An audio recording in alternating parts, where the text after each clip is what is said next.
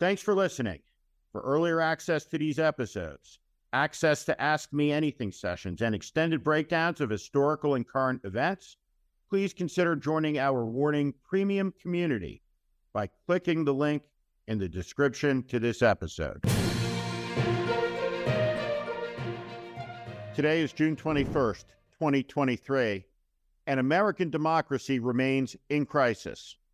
The evidence of this is from today's lead of the New York Times. Let me read from it. Donald J. Trump has promised that if he wins back the presidency, he will appoint a special prosecutor to, quote, go after, end quote, President Biden and his family. But he's not the only Republican running for president who appears to be abandoning long established norms in Washington. Presidents keeping their hands out of specific Justice Department investigations and prosecutions. Mr. Trump, who leads the GOP field by around 30 percentage points in national public polls, yields such powerful influence that only a few of his Republican rivals are willing to clearly say presidents should not interfere in such Justice Department decisions. After Mr. Trump's vow to direct the Justice Department to appoint a quote, real end quote, prosecutor to investigate the Bidens, the New York Times asked each of his Republican rivals questions aimed at laying out what limits, if any, they believed presidents must or should respect when it comes to White House interference with federal law enforcement decisions. The incredible aspect about the New York Times question, of course, is that it's taken until 2023 for them to ask anybody in the Republican Party the question. Because the assault against the rule of law has been ongoing for seven years. But at any rate, the New York Times has finally asked the question better late than never as they say. Let's continue reading, though, another remarkable paragraph that highlights the extremism that has taken root fully in the Republican Party. According to the New York Times, the Republican candidates' quote responses reveal a party that has turned so hard against federal law enforcement that it is no longer widely considered good politics to clearly answer in the negative a question that was once uncontroversial. Do you believe presidents should get involved in the investigations and prosecutions of individuals? End quote. At hand is a fundamental question. It is a question about liberty, freedom, the rule of law, political power, its limits, and the safety of every American to be safe in their homes, free from the knock on the door in the middle of the night. That is the question at hand. Each American has a birthright of freedom freedom of speech, freedom of faith and religion, freedom of conscience, the freedom to pursue happiness and to become whatever it is they wish to be. That is what freedom is. Each American has a right to defy authority, to protest injustice, to raise their voices in dissent, to say no without fear of consequence of reprisal from the government in the form of elected officials abusing their power. This is a free country. America is not a dictatorship. In America, we do not imprison our political opponents on a whim. We do not say, that because I lost an election, I will seek revenge. And when I resume power, I will imprison those who opposed me. This is not American. This is as un American a sentiment as there could conceivably be.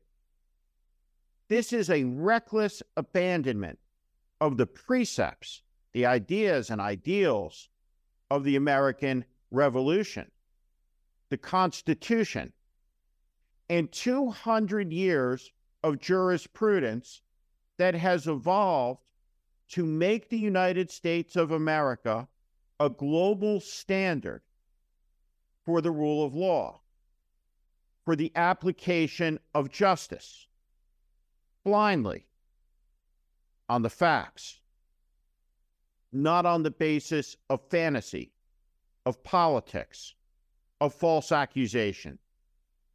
Does anybody have any doubt whatsoever that Donald Trump would not make a false accusation against a political enemy to imprison them? How many would he imprison? How many journalists would be locked up? How many opponents? How many activists? Would it be by the hundreds? By the thousands? It's time we stop and think about these issues, to think about them both abstractly and concretely. The issue is one of restraint. And this is the concept that the New York Times doesn't seem to understand at a foundational and conceptual level about how the American government is organized. Take this remarkable paragraph from their story. Mr. Trump's closest rival, Governor Ron DeSantis of Florida, has flatly said he does not believe the Justice Department is independent from the White House as a matter of law, while leaving it ambiguous where he stands on the issues of presidents getting involved in investigation decisions. The New York Times may be unclear on this, but Governor DeSantis is 100% correct. And I won't be saying that very often here the Justice Department is a part of the executive branch. And as such, the president does have authority over the Justice Department. There should be no lack of clarity over that question. The Attorney General, like the FBI Director, serves at the pleasure of the President of the United States and with the advice and consent of the United States Senate. Like every federal official, including the president, these people are invested with temporary and limited powers under a constitution of the United States that is the oldest and most enduring in the world. The issue is not authority. The issue is restraint. The American system of government, like all democracy, requires the practice of restraint.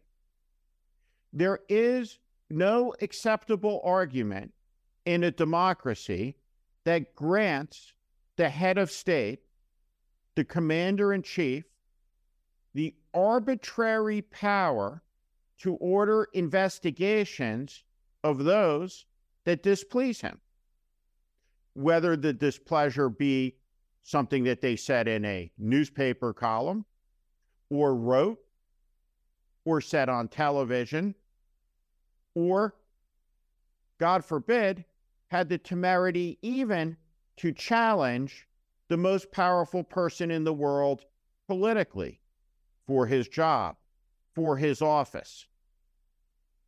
For seven long years, from the moment that Donald Trump descended the escalator into the bowels of Trump Tower and began his crusade against American democracy, the American press has largely foregone asking questions about his beliefs in democracy, in the government. There have been few questions that test his understanding of it conceptually, foundationally. The simple truth is, Donald Trump has no clue about how the American system is organized. And judging by the paragraph written by five New York Times journalists, some of them don't either. The issue at hand is whether the use of law enforcement will be politically weaponized by politicians for their self advantage, their self interest. What we're talking about here is whether to officially license corruption. And the police apparatus of the state for the purpose of politics. The second that happens, we have a secret police in the United States, and democracy will be strangled, murdered by a secret police. A country where there are leaders, whether it be a president, a governor, a crooked mayor, a sheriff, can make their own law and apply it and target their enemies is not a free country. It's a dictatorship. This is what Americans must guard against. This is what Americans must stand against. And this speaks to the deep, deep, deep, deep, deep, deep rot inside the MAGA Republican Party. Every single person running for president knows how wrong this is, how sick and twisted this is with regard to the entire American way of life, which is dependent on the concept of an evenly applied rule of law, with no citizen above it and no citizen below it. This is a radical departure from the American experiment, from the foundational ideas that Martin Luther King, that Frederick Douglass, that Abraham Lincoln, that John Kennedy, Franklin Roosevelt, and a thousand other patriots stood for, some martyring themselves, some laying down their lives, some dedicating their lives for the preservation of a system that keeps us safe from the jackboot of government authority and totalitarianism. That's what this story in the New York Times is about. One of America's two major political parties has left the defense of democracy to the other political party. They have turned against it. The aphrodisiac of power, the desire of one man, and the cowardice of many, many others have created one of the great threats America faces. And there is no institution coming to the rescue. It is up to the American people to defend the American way of life. Millions of Americans have sacrificed so much to pass on to us a chance to make our country more perfect, more just, and more free. They did not finish that job. They left it to us. We will not finish that job. We will hand it off. But we must not allow what we hand off to become so corrupted that a wannabe dictator like Donald Trump can order the arrest detention, and imprisonment of anyone he wishes just because he doesn't like what they say or think or believe. That is as un American a thought, a concept, as there could ever be.